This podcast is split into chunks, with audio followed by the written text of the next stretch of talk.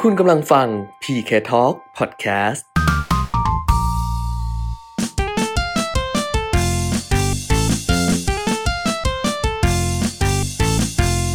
สวัสดีค่ะ คุณผู้ฟังทาง PK Talk Podcast นะคะ รวมถึง Exclusive Member ใน Line at PK Talk ทุกๆทท่านด้วยค่ะ กลับมาพบกันอีกครั้งนะคะ กับ The Curse of Cash EP 10 EP สุดท้ายแล้วนะคะ เราอยู่กันแบบนี้ทุกๆวันศุกร์ค่ะ ที่เรานำเรื่องราวที่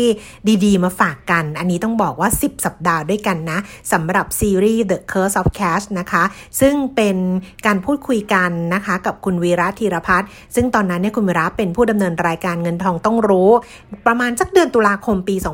2559 ค่ะ แล้วคุณวีระก็หยิบหนังสือ The Curse of Cash นะคะ เขียนโดย professor Kenneth Logoff เนี่ยมาแปลมาย่อยมาเสริมเกล็ดเล็กเกล็ดน้อย ให้กับแฟนรายการเนี่ยได้ฟังกัน ดิฉันเห็นว่ามีประโยชน์แล้วก็เออพอไปฟังย้อนหลังกลับมาอีกทีนึงแล้วเนี่ย มันก็น่าสนใจเหมือนกัน ก็เลยเอามาตัดเป็นตอนๆนะคะ เป็นซีรีส์เพื่อที่จะมาฝากคุณผู้ฟังที่ติดตามเราทาง PK Talk Podcast รวมถึง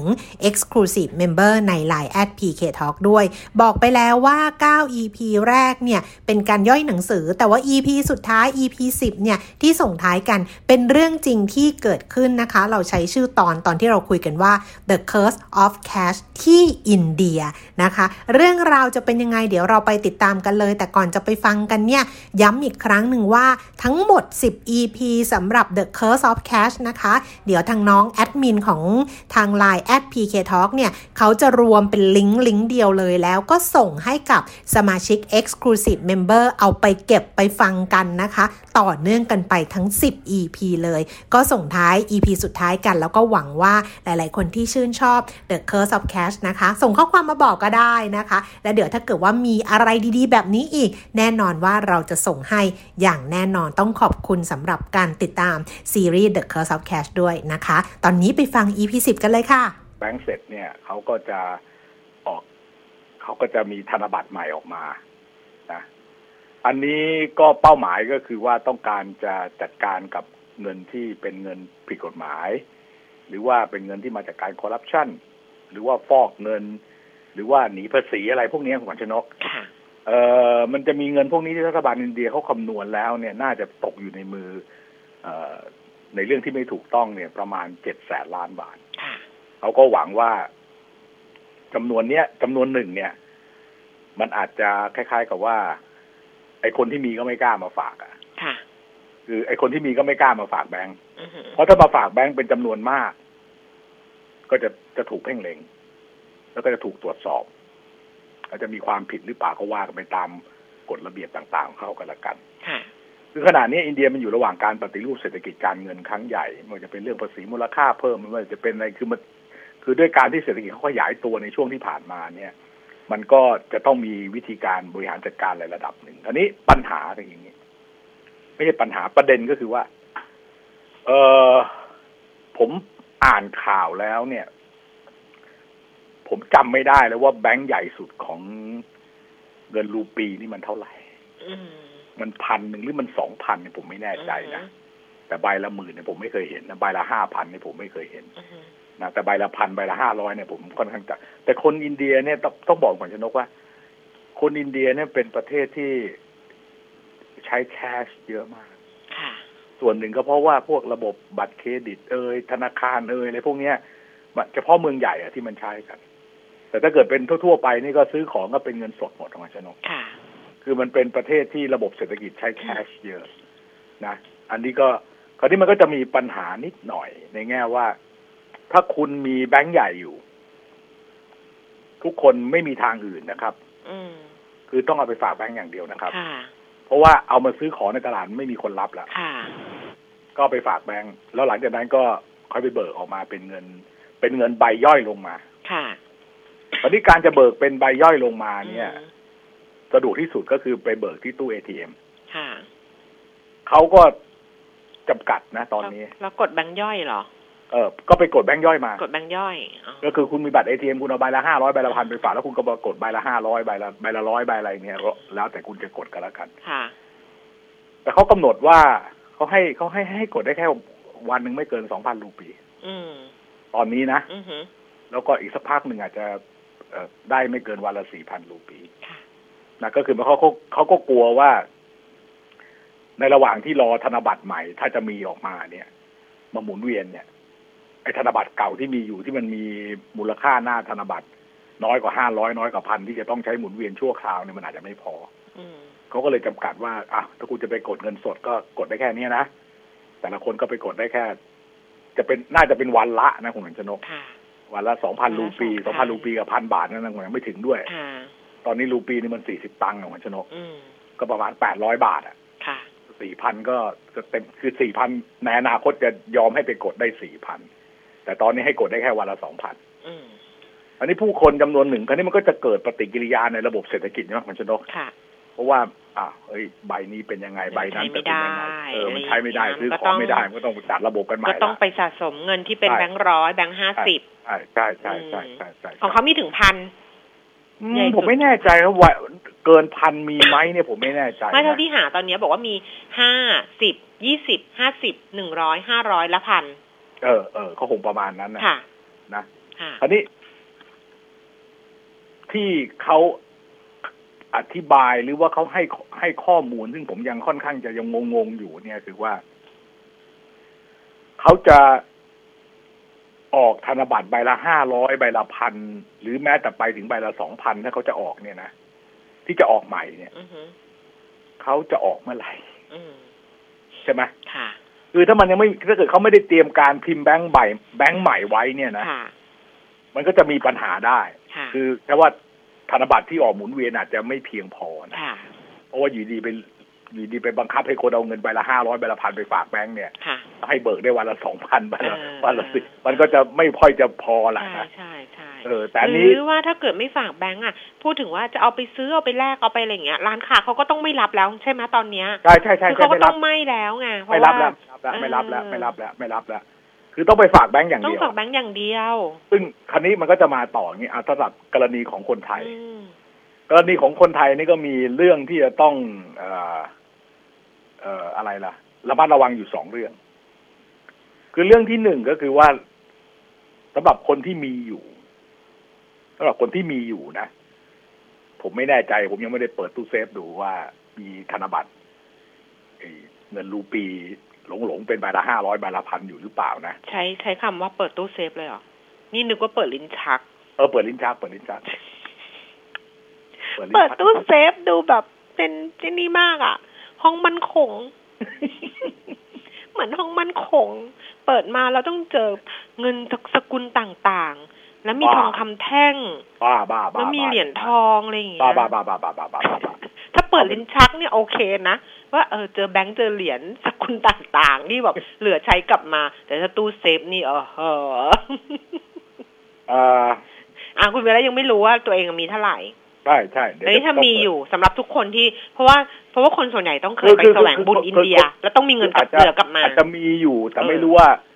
เป็นใบละร้อย อืมอืม หรือว่าใบละห้าร้อยหรือใบละพันอันนี้ไม่แน่ใจ ค่ะ เพราะตอนหลังๆผมก็ คือพอพอจะกลับส่วนใหญ่เนี่ย ถ้ามันไม่เยอะจนเกินไปเนี่ยนะ ค่ะ ผมก็ผมก็แจก เออ ให้คนขับรถให้อะไรต่ออะไรพวกนี้ไปเลย อือฮึ คือจะไม่เหลือเศษกลับมาเลยอะนะ ค่ะ เพราะว่าเพราะว่ามันไม่ได้ใช้ไง เออ แล้วเมื่อก่อนเนี่ยแบงค์รูปีเนี่ยเป็นแบงค์เน่ามากเหมือนกัน อื ผมก็ไม่ทราบว่าเขาเกิดอะไรขึ้น พิมพ์ไม่พอใช้หรือมันหมุนเวียนรอบมันทีกัดไม่รู้นะแบงค์มันจะแบบสกปรกมากนะ อ่า ผม แบ จะ งค์มันจะเก่าๆ บ เน่า อก ๆ แบงค์ หน่ มั อน ย จะ ใช่ไหม เก่ามากนี่ เออ ผมไปเมื่อ จะเน่าๆ สิบปีแล้วเนี่ยแบงค์เน่ามากเลย อืม นะแล้วหาแบงค์ใหม่ยากมาก ใช่ แต่ตอนหลังเนี่ยดีขึ้นละตอนหลังเนี่ยดีขึ้นละตอนหลัง เอ่อธนบัตรก็เป็นใบใหม่ๆมาใช้มาเชยแล้วก็รู้สึกว่าจะทันสมัยขึ้นแล้วล่ะนะ ค่ะ นั่นประเด็นที่หนึ่งว่า ค่ะ มีไหม เราอะมีไหม เออ ถ้าเรามีเนี่ย เออ อันนี้ต้องต้องฝาก ฝากเขาไป จะไปแลกเป็นเงินบาทก็แลกไป ถ้าหาที่แลกได้ เออ ซึ่งก็ยากอยู่ ค่ะ นี่ก็ฝากญาติโยมไป ค่ะ เผื่อใครจะไปเที่ยวก็ ต้อ ฝาง ก ก่อน ไปใช้ ก่อนสิ้นปีนี้นะอีกเดือนเดียวเองเนี่ย เดือน ใช่ ครึ่ง ใช่ อ่ะ อันเนี้ยเขาเขาแล้วช่วงนี้ก็ดีเพราะมันเป็นช่วงจาริกแสวงบุญด้วย อ๋อ อ่า เขาก็ไป แต่อันนี้ กัน ยังไม่ แต่อันนี้ยังเป็นประเด็นรอง อืม ประเด็นสำคัญกว่านั้นก็คือว่า อืม ถ้าเราจะไป อืม ก่อนถึงวันที่สามเอ็ดธันวา ค่ะ แน่นอนเราต้องแลกแบงก์ ถูกต้อง เราเอาเงินบาทไปแลก นั่นสิ เออคราวนี้ถ้าเอาเงินบาทไปแลกเนี่ย ออ ในระหว่างนี้มันแบงก์ใบใหญ่มันยังไม่ออกนี่นะ อ่าฮะ ขณะนี้ถ้าจะเอาให้ชัวร์ป้าดก็ แลกแบงก์ ต้องแลกใบที่ต่ำกว่าห้าร้อยไปก่อน เออต้องแลกแบงก์เล็กไป ต้องแลกคือแลกที่จะแลกที่ไอ้ที่เขามีให้แลกเงินเนยนะส่วนใหญ่ก็จะเป็นบริษัทที่เขาทำทัวร์เขาก็จะมีเครือข่ายของเขา อ่าฮะ ที่จะแลกเงินหรือไปแลกที่นู่นก็สุดแท้แต่ อืม แต่อันนี่เดี๋ยวมันออโตเมติกแล้วมันรู้กันเองว่าต้องทำยังไง แต่อันนี้ยังไม่สำคัญเท่ากับว่า หลังวันที่สามเอ็ดแล้วเนี่ย ค่ะ มันจะมีแบงค์ที่ใช้ไม่ได้ ค่ะ กับแบงค์ที่ใช้ได้ ค่ะ แล้วไปแลกก็ต้องดูให้ดีนะ ค่ะ เออ ถ้ามันออกมาเป็นแบงค์ใช้ไม่ได้ มันก็จบข่าวเลยนะ อืม คือแลกมาแล้วก็คือจบข่าวเลย เออ เพราะว่าหนึ่งเอาไปซื้อของไม่ได้เนี่ยมันแน่นอนอยู่ ใช่ แล้ว อันที่สองคือเอาไปฝากแบงค์เพื่อจะเพื่อจะเอาใบใหม่ออกมาก็ไม่ได้ด้วย ค่ะ เพราะมันหมดเขตแล้ว ค่ะ อันนี้ต้องระวังแล้วผมเชื่อว่ามันจะต้องมีช่วงช่วงต้นปี 60 เนี่ยมันคงจะต้องมีประเภทเอามาหลอกๆกันอะแบงค์เลิกใช้แล้วอะไรอย่างเงี้ยแล้วมันแลกได้ราคา เอ ถู ม ก แลเออใช่ เอออย่างเงี้ยประมาณเนี้ยก็อาจจะเกิดขึ้น อันนี้ก็พูดเสริมพูดขยายไป อืม นะ ซึ่งเผอิญมันมาเข้าล็อกกับที่เราคุยกันอยู่ไง อืม ใช่ไหม ใช่ ไอ้ The Curse of หนังสือ Cat เรา เนี่ย ใช่ เนี่ยอันเนี้ยเป็นเป็นกรณีรูปธรรมที่ ค่ะ ไออินเดียเนี่ยมันลงมือละ ค่ะ นะคันนี้คันนี้บ้านเราไม่เคยทำแบบนี้ ค่ะ ก็มีคนเสนอกันเยอะนะ ค่ะ บอกว่าเนี่ยดัดหลังไอ้พวกคนที่โกงไปแล้วเอาเงินสดเก็บไว้ที่บ้านเนี่ยนะ ค่ะ เลิกใช้ไปเลย เออ แล้วให้เอามามาฝากแบงค์แบบนี้แหละ เออ เออ ใช่ เออ อันนี้ เาสิ คันนี้ก็น่าสนใจว่าเขาไม่เลิกใบใหญ่ใบเดียวนะ อืมนี่เลิกสองใบ เขาเลิกทั้งพันทั้งห้าร้อยเลย ค่ะ ซึ่งพันกับห้าร้อยเนี่ย ชาวบ้านไม่มีอยู่แล้วหวันชนก ค่ะ ชาวบ้านส่วนใหญ่ที่นิยมหมุนเวียนก็ใบละใบละร้อย ค่ะ ใบละห้าสิบ ค่ะ ใบละยี่สิบใบละสิบเลยเนี่ยใช้เยอะใช้ ค่ะ เยอะใช้เยอะถ้าเหรียญก็เป็นเหรียญรูปีไป อืม ถ้าบ้านเราทำเนี่ย ก็คงทำคล้ายๆกับเขาอะเนาะ ค่ะ ก็คือไม่ใช่ว่า ไม่ใช่ว่า ไม่ใช่ว่าประกาศว่าใครที่ถือเงินสดอันนี้ ตั้งแต่วันพรุ่งนี้เป็นต้นไปเป็นกระดาษคงไม่ใช่อย่างนั้นนะนะ เออเออ มันก็คงจะต้องแบบว่าให้เอาไปฝาก ค่ะ เพื่อรับธนบัตรใหม่ ใช่ คือจริง ๆ เนี่ย จริง ๆ เขาเนี่ยก็จะออกธนบัตรใหม่ เขาก็บอกมาว่าเขาจะออก ออกใหม่ใช่ไหมที่คุณรับบอกว่า ใช่ จะมีแบบสองพันหรือว่าห้าร้อยชมใหม่อะไรของเขาเนี่ยเขาจะออกใหม่ แต่ว่า ใช่ จริง ๆ เนี่ยที่เราคุยกันดิฉันก็พยายามถามคุณราว่าไอ้การออกใหม่แต่ว่ากำหนดออกมาเลย คือออกใหม่ปกติเนี่ย มันคือการหมุน หมุนแล้วก็ไม่ต้องบังคับกัน คือใช้คู่กันไปได้ แล้วก็ดึง ใช่ กลั ใช่ บ คือมัน กลั ดู บ อ้อดู อัน โอ้ เนี้ย ไง เออมันแล้วมันก็ดึงกลับแล้วก็เอาของใหม่ออกมาจนใน ใช่ ที่สุด ใช่ ของ ใช่ เก่า ใช่ มันจะถูกดึง แต่อันนี้คือมันห้ามใช้อัน แต่ นี้ อั เล น ย นี้เนี่ยมันห้ามใช้แบบนี้เนี่ย เออ มันมีฮิดเด้น แล้ว หรือ แถมเปล่า บอกว่าถ้าเกิดคุณไม่มาเข้าแบงค์นะ เออ แล้วคุณยังถือไว้เนี่ยนะ เออใช้ไม่ได้เลยนะ พอถึงวันที่สามเอ็ดธันวาปั๊บเป็นกระดาษเลยนะ ไม่มีค่าเลยนะ ซึ่งซึ่งอันเนี้ยดิฉันถึงถามว่ามันมีฮิดเด้นซ่อนอยู่นอกจากว่าจะเปลี่ยนแบงค์ใหม่จะออกใหม่สองพันจะเปลี่ยนห้าร้อยหรือเปล่าเพราะว่าถ้าถ้าไม่มีฮิดเด้นอื่นเนี่ยมันก็หมุนไปเรื่อยๆสิมันก็หมุนไปสิมันก็ยังใช้ได้อยู่จนของเก่ามันหมด แต่อันนี้คือตัดช่วงเลยแล้วว่า ตัด ถ้าไม่ ใช่ใช่ เออถ้าไม่ ใช่ ฝาก ก็คือ แบงค์นะ อ่าใช่ใช่ เพราะฉะนั้นมันก็เหมือนมีอะไรซุกอยู่ ใช่ใช่ใช่ อืม อันเนี้ยก็คือว่าต้องการจะเล่นงานคนที่ เออ ที่มีเงินสดไว้เยอะ อืม แต่มีที่มาที่ไปที่ไม่ถูกต้อง เออ อันนี้ผมคิดว่าเป็นเป้าใหญ่เลย ค่ะ เป็นเป้าใหญ่เลย ซึ่งวิธี เป็ เนี้ย ป้า ได้ผล เป็นเป้าสำคัญเลย อืม เพราะว่าเรื่องเรื่องธนบัตรนี่มันเซนซิทีฟมากหัวชนก ค่ะ คือคนน่ะ มันมีความเชื่อ คืออย่างที่ผมเคยพูดหลายทีแล้วว่า คุณถือเงินไว้ ค่ะ นะถ้าเกิดคุณไม่มีความมั่นใจเนี่ยคุณก็ไม่กล้าถือ ค่ะ อันที่หนึ่งอันที่สองคือ คุณถือเงินไว้ ถ้าเงินมันไม่เฟ้อเนี่ยคุณก็กล้าถือ ค่ะ ถ้าเงินเฟ้อมากๆคุณก็ไม่กล้า ไม่ ถื ก อ ล้า นะ ถือค่ะ คุณก็ต้องไปฝากแบงก์ไว้เพราะว่ามันยังมีดอกเบี้ยใช่ไหม ค่ะ หรือว่ามันก็ขึ้นตาม มันก็มีผลตอบแทนที่จะไปที่จะไปหักลบกับเงินเฟ้อได้ ค่ะ นั้นประเทศที่ใช้แคชมาก ค่ะ ๆ ส่วนหนึ่งอาจจะเป็นคล้าย ๆ กับว่า อุปนิสัย ค่ะ หรือว่าระบบเศรษฐกิจเนี่ย มันมันมันนิยมแคชแม้ไม่ไม่ได้ไม่ได้หมายความว่าต้องเป็นประเทศที่เศรษฐกิจดีไม่ดีนะหวังชนก ค่ะ ญี่ปุ่นเนี่ยก็เป็นประเทศที่ใช้ใช้แคชเยอะ ค่ะ